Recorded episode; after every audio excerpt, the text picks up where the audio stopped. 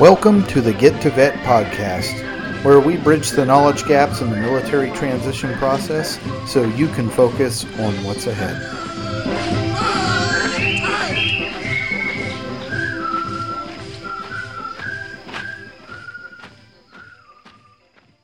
Hey there, Get to Vet. Trevor Maxwell here today, uh, doing our first episode of twenty twenty-two with my partner in podcasting. Oh, Mike Riggs. Great to be here today. Yep. And uh, we're we're coming out of the we're coming out of the gate swinging. We got an awesome guest today. Uh, some somebody who I'm sure a lot of you uh, are already familiar with. Um, he's he's been in the headlines lately, and um, I'll let him introduce himself. Um, but uh, Stu Scheller is here with us today, and so Stuart, sorry, Stuart Scheller, um, go ahead and say hi to everybody. Yeah. Uh, thanks, Trevor and Mike, for having me on the show. My name is Stuart Scheller. I was a lieutenant colonel in the United States Marine Corps infantry officer, seventeen years, and I recently jumped into the media by challenging the Afghan withdrawal, and ultimately it culminated with me in jail and then exiting from the Marine Corps expeditiously. Yeah, and, you know, I know a lot of guys, uh, I've talked to tons of people that since this has happened um, have had, you know, tremendous amount of respect for what you did, because I know that took a shitload of courage to do it. And, um, you know, that's a, I, people, I think, get too much information about the military from the news or movies. You know, they see that, that scene in Black Hawk Down where the guy's laying in bed all shot up and he's like, don't go back out there without me.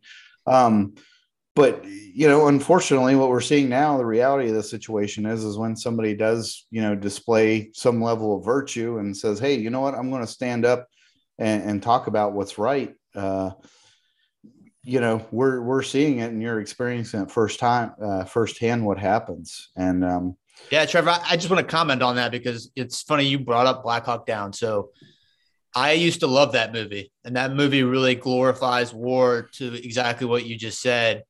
And as you get older and you study the operational failures of Somalia and just the terrible decisions made on the general officer level that no one was held accountable for, set the whole stage for the events that took place in that movie that glorified all those things that we watched and thought, oh my gosh, I want to go do that.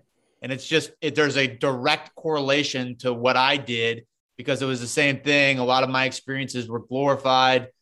Uh, or I went there thinking they were going to be something more significant than they were. I mean, I, I really enjoyed being a leader, but I struggled my whole career with what was the bigger purpose and why we weren't doing things differently, which ultimately culminated with the attacks on the twenty-sixth of August in Afghanistan. So it just was ironic to me that you brought that up because I, as I went through this, was reflecting back on a lot of my motivations. And I was thinking about that movie and what a, you know, glorification it was. And when you think about just what a mess the plan was, that you can see the direct correlation. Yeah. And it's, you know, we see the recruiting posters, we see the movies and, you know, but, you know, for me too, I was a, a gung-ho young kid. I thought, yeah, I want to jump out of planes and blow stuff up. And, you know, I got to do that. But then, you know, I went to my first post blast where a suicide bomber had, you know, killed a bunch of people, men, women, children. And I thought, Jesus, this is, um, you know, they don't, they don't say show stuff like this in the movies, right? They don't, this isn't the stuff that I thought, you know, was going to be super awesome and everything. Um, yeah. And it's, you know, the, the thing is, is a lot of the people that make those strategic level decisions are pretty far removed from, from ever having to deal with that. That's right. Um, and I know, you know, at your level, you're still, you know, you weren't, you weren't the lowest guy on the, on the ladder, but you were still, you know, you weren't in orbit high enough to where you couldn't uh, see stuff like that. And um, yeah, I get that. And I applaud it. And Mike knows just from when he was my first team chief, um, maybe not the level that you did, but I got in trouble for saying some things uh, too, that he, you know, probably got chewed out for by an ops master chief. Uh, but yeah, yeah, I'm, I'm, what you said really resonated with me, and it resonated with a lot of other people. I think the last time I've heard so many enlisted guys, you know, openly display, you know, a, a high, the, the highest level of respect for an officer was uh, a few years ago, the F eighteen pilot who drew a big picture in the sky. But You know, that was that was doing something that was goofing around, but you were dead serious in, in what you were doing. You knew, like, hey, this is going to change my life forever. And um, yeah, it's, I, you know, I try not to say it too much, but that, you know, we always talk about courage and all that stuff. Well, there's different types of courage. And I think what you did absolutely took a whole lot of courage that a lot of the people that you were speaking out against um, probably don't either don't have or wouldn't display in the manner that you did. Yeah, I can. Um, I really, it, what your message was really resonated with me, because I can remember twenty twelve, twenty thirteen, when I was over there in Afghanistan. I had to go back and do a staff job for a year. And I was a little bit frustrated to begin with to go over there, because I think it was the first time I was actually ever going to be on shore duty. And as soon as I checked in, they said, "Oh, hey, guess what, Master Chief? Uh, we need you to go to Afghanistan with us." And I'm like, "Well, why is that?" "Well, you're the only one on staff that's ever been there." Like, oh, oh, sweet. Okay, let's go. So I went over there, and uh, we were in Bagram, which is just not the great place to be, going up and down Disney, and the only place in Afghanistan where you saluted. Ridiculous. Brother, but, uh, I've been on Disney, and I understand the ridiculousness of that uh, area. I was an officer, and so walking down that road to the chow hall, I had to salute everybody. It was ridiculous. Absolutely ridiculous.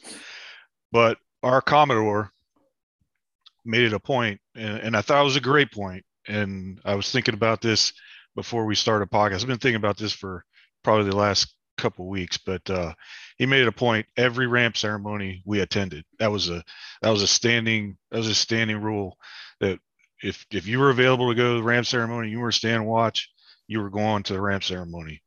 And we would go to every ramp ceremony. And I was fortunate enough, I had the honor to escort somebody from Mortuary Affairs, a fallen E O D tech, Army E O D guy, one day.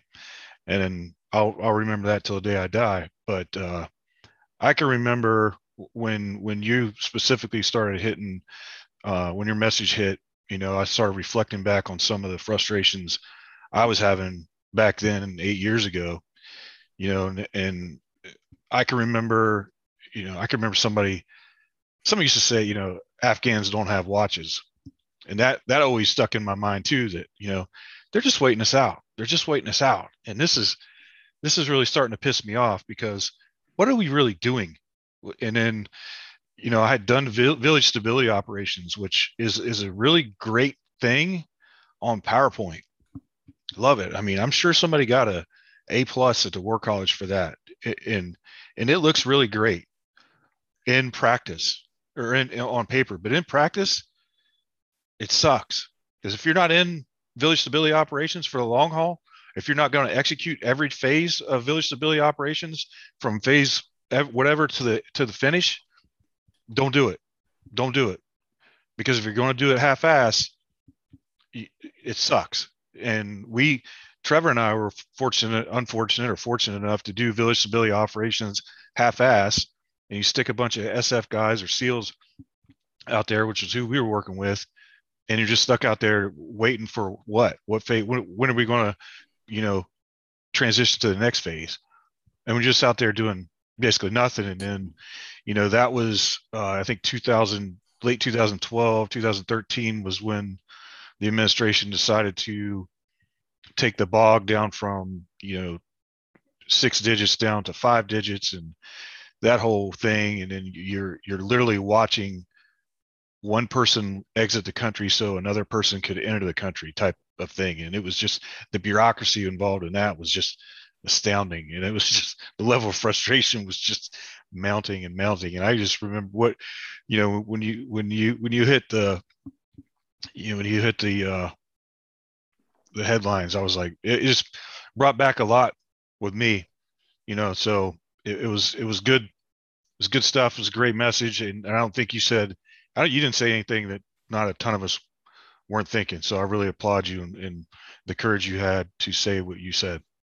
Thanks, Mike. Yeah, I mean, you hit on a lot there. I, the PowerPoint slides that we made showing our effectiveness, I sat through a many of those briefs where we went into a new A O and the SIGACs went up.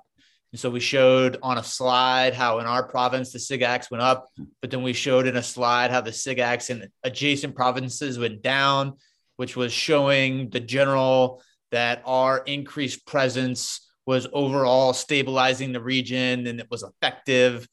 And it was, you know, as thin as the PowerPoint to all the points you just made. And I've just, I've watched so many of those briefs, and all it took was exactly right. You going out and seeing the bases in Pakistan and saying, well, they're fucking right there. Like, I don't care what the slide says. And we're as a government not willing to go into Pakistan and clear out their home base. Like you said, they can just wait us out. And I was actually over there when they killed Osama bin Laden. And it was like, all right, well, we got Osama bin Laden. Like, what are we doing now? And we just stayed over there for another decade playing fuck fuck games with the Taliban. Yeah. I was, uh, were, were you, were you in Helmand when that happened? No, I was actually, you know, I, I could talk to you guys about this, your Bagram I E D experience. So I was a counter I E D team leader in R C East. So like all the exploitations I sent back were to sexy. And so like, I was pulling all the same biometrics and stuff that you guys were working with, probably living right next door. So that was my, I was, uh, in Task Force Paladin. So mm-hmm. underneath Task Force JIDO or JIDO. And so, yeah, we could talk the specifics of that whole I E D fight, but I was there from June tenth to June eleventh in R C East. Okay. Yeah. I was there from February eleventh until January of twelve doing V S O and in Helmand. And I was actually on a SEAL platoon that was working for a MARSOC A O B. And uh, yeah, you know, the funny thing is, is that, that really pissed me off about hearing all the, the, the people in the stratosphere saying like, well, you know, we had no idea how this could happen like this. Like, that's a huge crock of shit. Um, anybody who had done anything boots on the ground there could see. That's what we all said in two thousand eleven. You know what, man, ten minutes after we leave this place, the Taliban's going to roll right in and take everything back over.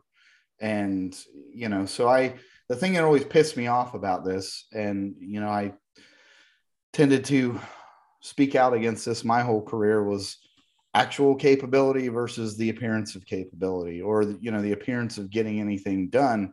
And, you know, I, I almost feel like, you know, this, this whole thing in Afghanistan, uh, that's, that's really, you know, careerism in the military just kind of took off again. Right. And I'm sure it was probably that way in Vietnam. Um, you know, fortunately in, in Desert Storm, uh, we were fortunate enough to have a, a probably a little more uh, calm demeanor type leadership who said, no, we're not going to go into Baghdad because we don't have a plan to get out. And, you know, this, we went into Afghanistan and then we saw this bright, shiny ball of Iraq over here, left Afghanistan. It got worse, had to come back and, and left us with the shit show that we had last year. So I, I mean, too, you know, to echo your sentiment, like, where's the accountability on that? Everybody's always looking for somebody else to blame because, you know, the next election or, you know, my next job or whatever is right around the corner. Like the, yeah, I, I really feel like careerism in the military is just as much to blame for this as, you know, politicians who don't want to accept any kind of responsibility for anything. Yeah, I think, you, you know, funny thing, a point you brought up about Afghanistan and, and go on to Iraq. When I went back, so when we did, well, I did two tours in Iraq, and then when I went back to Afghanistan with Team Four early, late two thousand ten, it was almost like we had put that place on a pause, on a pause button, because you had, because remember, like in Iraq, where you could go ring routes, you could just go pretty much anywhere you wanted to. I mean, you literally just go out to the tarmac, hold your thumb up, or put your whatever, you know, I mean, what was, you put like a whatever designation or something uh, with a Sharpie on your on your hand or whatever, wherever you want to go, and whatever crew would show up and look at your hand, and they'd tell you either get on or or the next one or whatever, and you just hop on a bird, and next thing you know, you're in Baghdad or you're in, you know, you're wherever. And Afghanistan, I get there, and I was on. Um, You know, I was in Helmand, and, and man, you want to talk about logistics were, I mean, they were way behind, and you're like, what the hell's going on over here, man? What hasn't this place been going on a lot longer than Iraq? I mean, and you get, like, I was up in F O B Robinson up in uh, Helmand, and it took me about like two weeks to get out of there, just to get a flight, to get a helo out of there. Man, that place was nuts. It's just like they put that place on pause. They're like, all right, man, we'll get back to this as soon as this one's done. I mean, it was crazy. Well, I know, uh, you know, we kind of understand, like, yeah, I'm I'm on board with with your message and everything, but really, I wanted to dig into, you know, this recent events, like after your trial and everything, where you got into your transition, because, um, you know, we talk all the time on here about timelines and things like that. And, you know, I think the, the typically the accepted answer is you need at least two years to get out, right? Mike did that. I think I had like fourteen months, and it was still a stressful time. So I got to imagine you being on such a compressed timeline, doing all that stuff was really rough on you. Yeah, I don't think I've actually, I don't think it's hit me yet. So I got out on Christmas Eve, spent Christmas holiday with my family, and I've been traveling across the United States. You know, just D C, Memphis, San Diego, Florida. And so through all the media appearances, again, it's been like artificial, like that's going to probably stop in like a week. And then once it calms down is really where it's probably going to hit me. And to your point, yeah, I mean, I didn't get to file for my disability, you know, uh, I can still go back and do that, but usually that's like something that you would be afforded the opportunity to do. Um, I, you know, I, my T R S was a check in the box. It was three days, Zoom, half days. So then they just filled the paperwork out, and that was that. And I did my final physical. They filled out the paperwork. I had to like go out of my way to get my medical records just so that I knew I was going to have to file for disability at some point. And so, yeah, that, I mean, there, that was that, like, thanks for playing. And uh, so there was really no transition for me other than a sharp pivot out. Well, I know uh, if you do need help with your V A disability, Mike and I know a very good V S O that uh, I think just about every SEAL and E O D tech, uh, as they're getting out, reach out to her. So I'll, I'll make an intro if you'd like. And um, I appreciate that. I don't, I don't know if you're tied in with uh, Garrett Harrell. He's down, because you're down around Lejeune, right? I am. Yeah. So I'll, I'll make an intro to Garrett Harrell too. Uh, he's a MARSOC raider. Um, and he's also tied in with the Honor Foundation down there. I mean, I, I think uh, it might be possible to get you in there uh, with them if you're interested, because that's a great program that kind of helps, you yeah. know, like figure out, hey, all this stuff after you're, you're out of uniform. I'm familiar with the Honor Foundation. I was actually in MARSOC for a year. So I, I, I was a battalion X O, so I used to send my staff and C Os through it. Um, but usually the Honor Foundation is pre-transition. You know what I mean? So again, most of these things are usually done pre-transition, and I'm already Stu Scheller, right? So yeah. Not that it, there wouldn't still be utility in it, but yeah, I'll have to, I'll, I might have to go and look at it. Yeah. I don't know what I want to be when I grow up either. Right. So yeah, that's the same that's thing. The other question. And that's, I think, what a lot of these programs also help you with, but I don't know if I'm even ready, but just based on my unique circumstances, I don't know if I'm ready to get a job. And I think if I went through the Honor Foundation, that's really, I think, what the end result is, what you're looking for. And, and so I'd have to almost be ready to get a job before I jumped in one of those things. I think yeah. some of the things too, it helps you figure out what you don't want to do. That's what, you know, because I mean, especially a thirty year guy like me being so institutionalized. I mean, I've said it on here before. It's like, you know, you're, you're a lab puppy on a leash. Somebody opens up the front door and lets you off of it for the first time in thirty years. And you're like, holy shit, I can do this and this and this and this.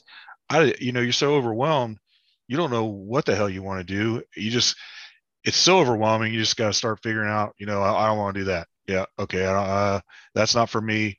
And that's not for me, you know, where I ended up landing, you know, it was during an interview, and the guy's like, yeah, you know, we got something here, but I really want to put you on this. And then they ended up creating a position completely different from what I was being interviewed for.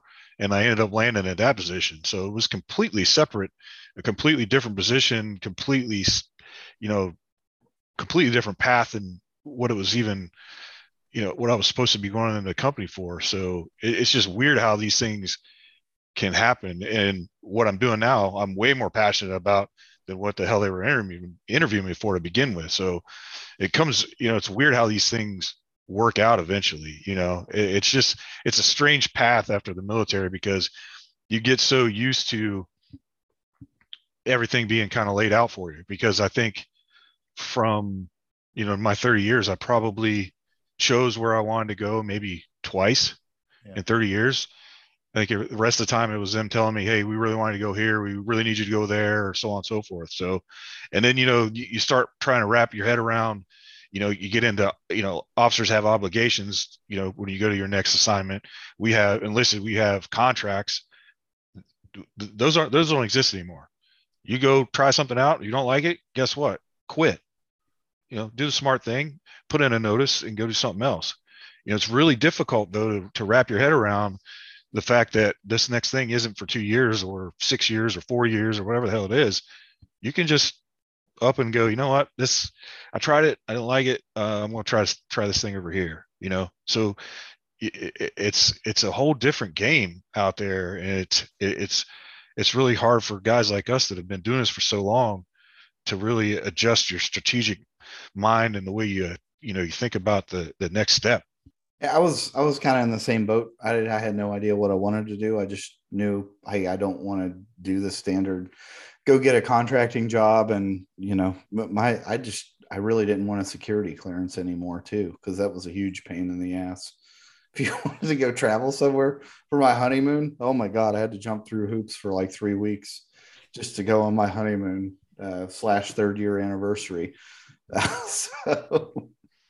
But, you know, that's that's a big part, like like you were talking about. I don't know what I want to be when I grow up. You know, that's that's one of the things that I like. The, the whole first phase of the Honor Foundation is figuring out, like, who are you, right? And and you kind of hit on that, too, is like, hey, now I'm Stu Scheller. Like, you know, what do you do with that? And so, you know, right now I know you're getting a lot of uh, attention and stuff. And, you know, we're grateful that you came on here, too, because – Uh, you know, I, I watched some of your interviews on Tucker Carlson and, you know, Megyn Kelly, and listened to, to some of those. And, um, so, you know, but like you said too, like, hey, you know what, that stuff doesn't last forever. Um, so that's, that's part of the journey too. And it's, it yeah. sucks because, because you just don't have the time that a normal person does to figure all that stuff out. Yeah. Yeah, I mean, it's definitely weird times. I mean, just to go back to the beginning, you know, there was something that I thought was really important, and it just became this thing that I just couldn't back away from. And it ended where I'm at now. Now it's trying to figure out how to navigate the new normal. A lot of the media that I'm doing now is just because I was on a gag order for so long that uh, the, meet, the government had the ability to write a narrative for me. The media had an ability to write a narrative for me, and I just didn't have the ability to speak for myself. And so before I went on to the next thing, I needed to close this chapter with a little bit of my side of the story. It was important to me to go out there and, and answer certain things. And I feel like I have uh, mostly, you know, there's maybe a couple other things I'll round out with a couple more interviews, but for the most part, um, yeah, if you just exactly the two that you said, like Megyn Kelly and Tucker Carlson are two good ones. I just did Jocko's podcast, which is a lot longer. That's like three and a half hours. But I mean, between just those three right there, I mean, that, that essentially tells you my thought process and where my head was at. So I was like happy to get those opportunities. And each interview brings out a, a new nuance and a, and a new way to address it. Like you're talking about the transition. I haven't talked about the transition with anyone. So each time I get to talk to someone new, it brings out another wrinkle and just kind of the complexity of my life and the, the weird ending. And it's therapeutic in a way to be able to just kind of get all this off. It's been cathartic for me to talk through all this stuff and with like-minded people like yourselves. Right. So here's two guys that we may have never met. Um, and, you know, we all have these shared experiences that I think just it's good for us to be able to talk about these things.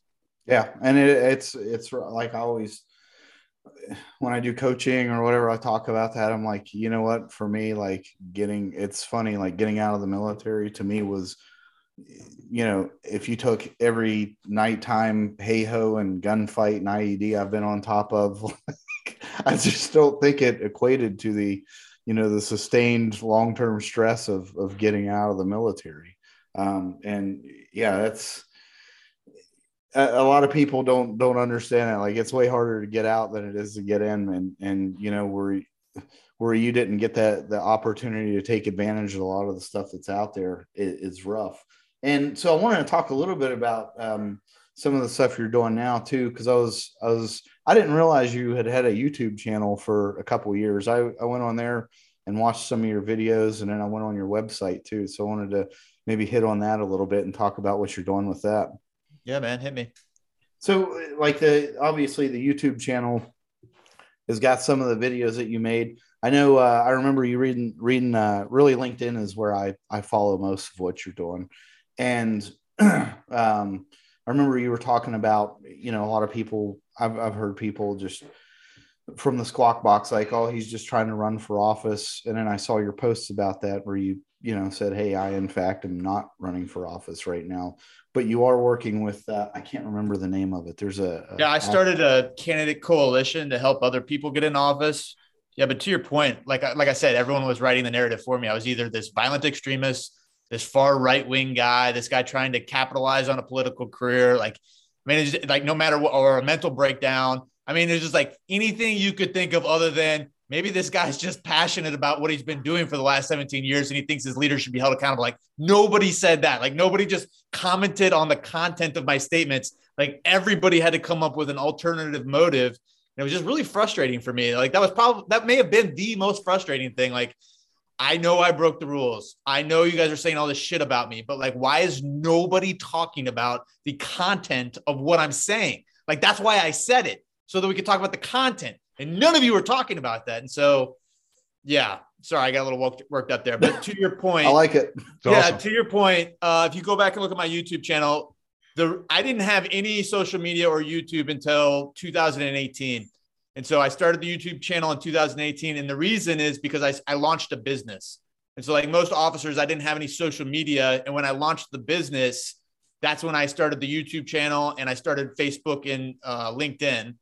Because I was promoting, and it was, I made a military product that was in the Marine Corps exchanges. And so really the followers, followership that I got was based on military people that were supporting entrepreneurs.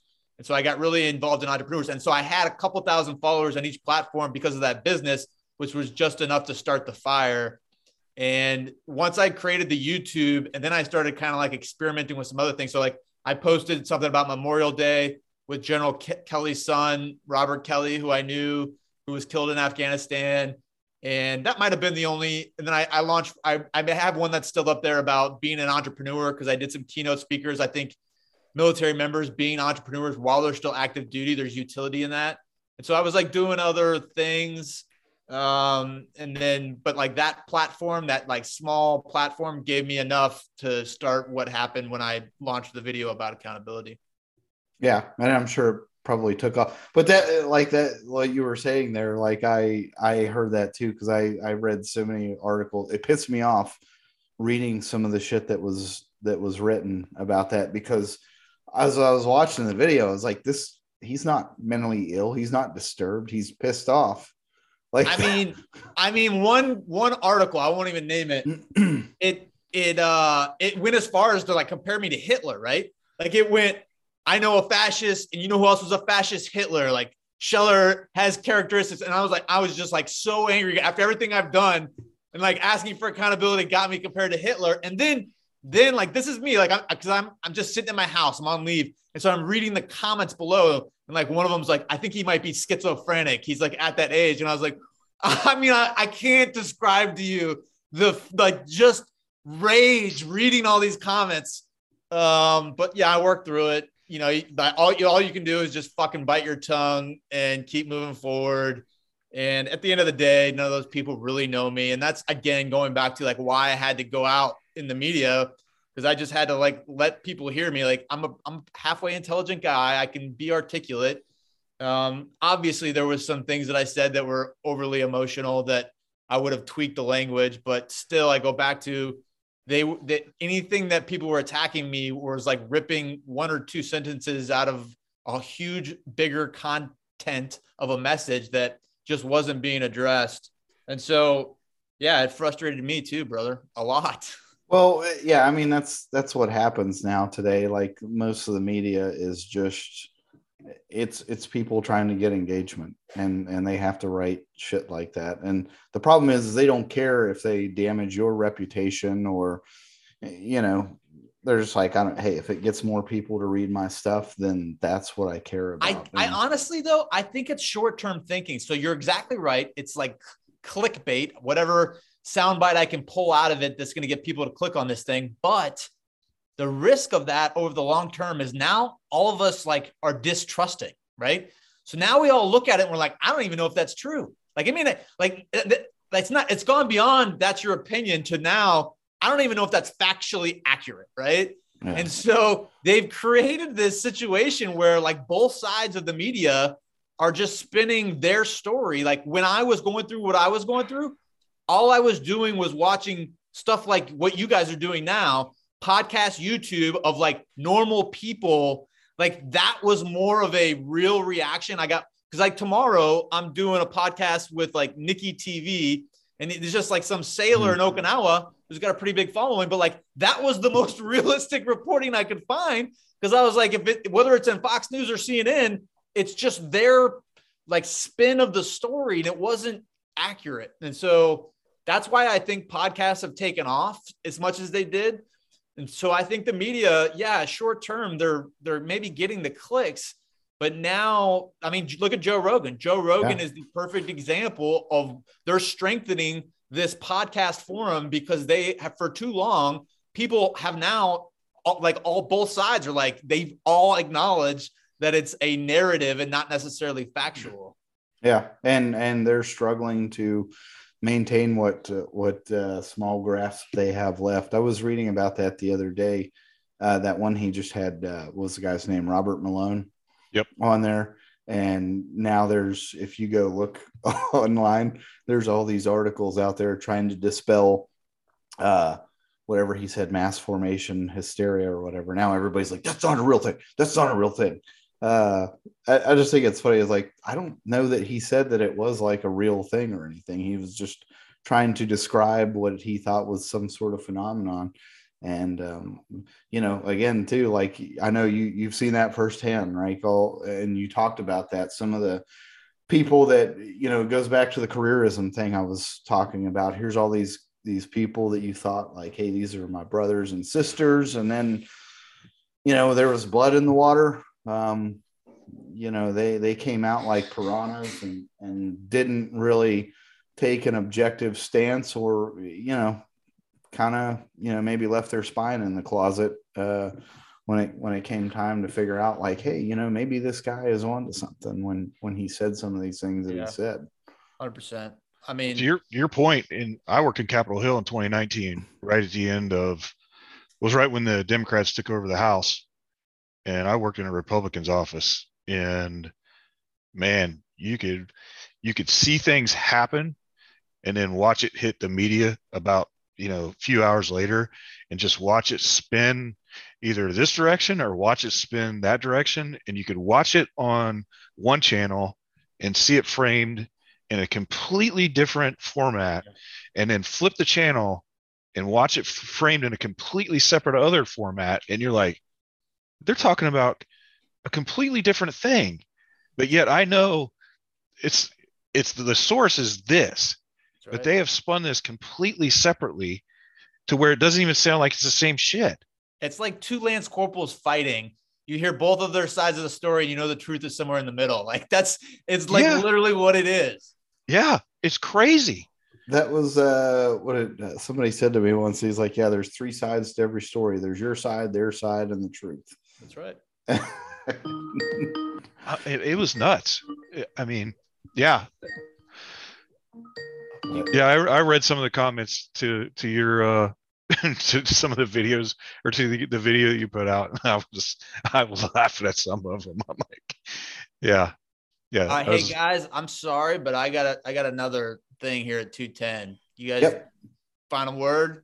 Yep. No, no worries. Uh, yeah, I appreciate you uh, taking the time to uh, come on here and chat with us and talk about your experience too, because I know a lot of other folks are. We're about to be in that same position as you. And um, yeah, anything else, uh, last words that you want to put out? I'll just, I, I'll just end. I know we said it in the middle, but I really appreciate the opportunity to get to talk with other warriors. And I think the louder our voice gets on forums like this, you know, right now we've got a problem with the executive, congressional, military, senior leadership not holding each other accountable. But truly, there's more of us than there are of them. And the more we start talking and engaging, I think it will ultimately lead to change. And so that's why it was important that I got an opportunity to speak with you guys. And I just appreciate you guys having me on.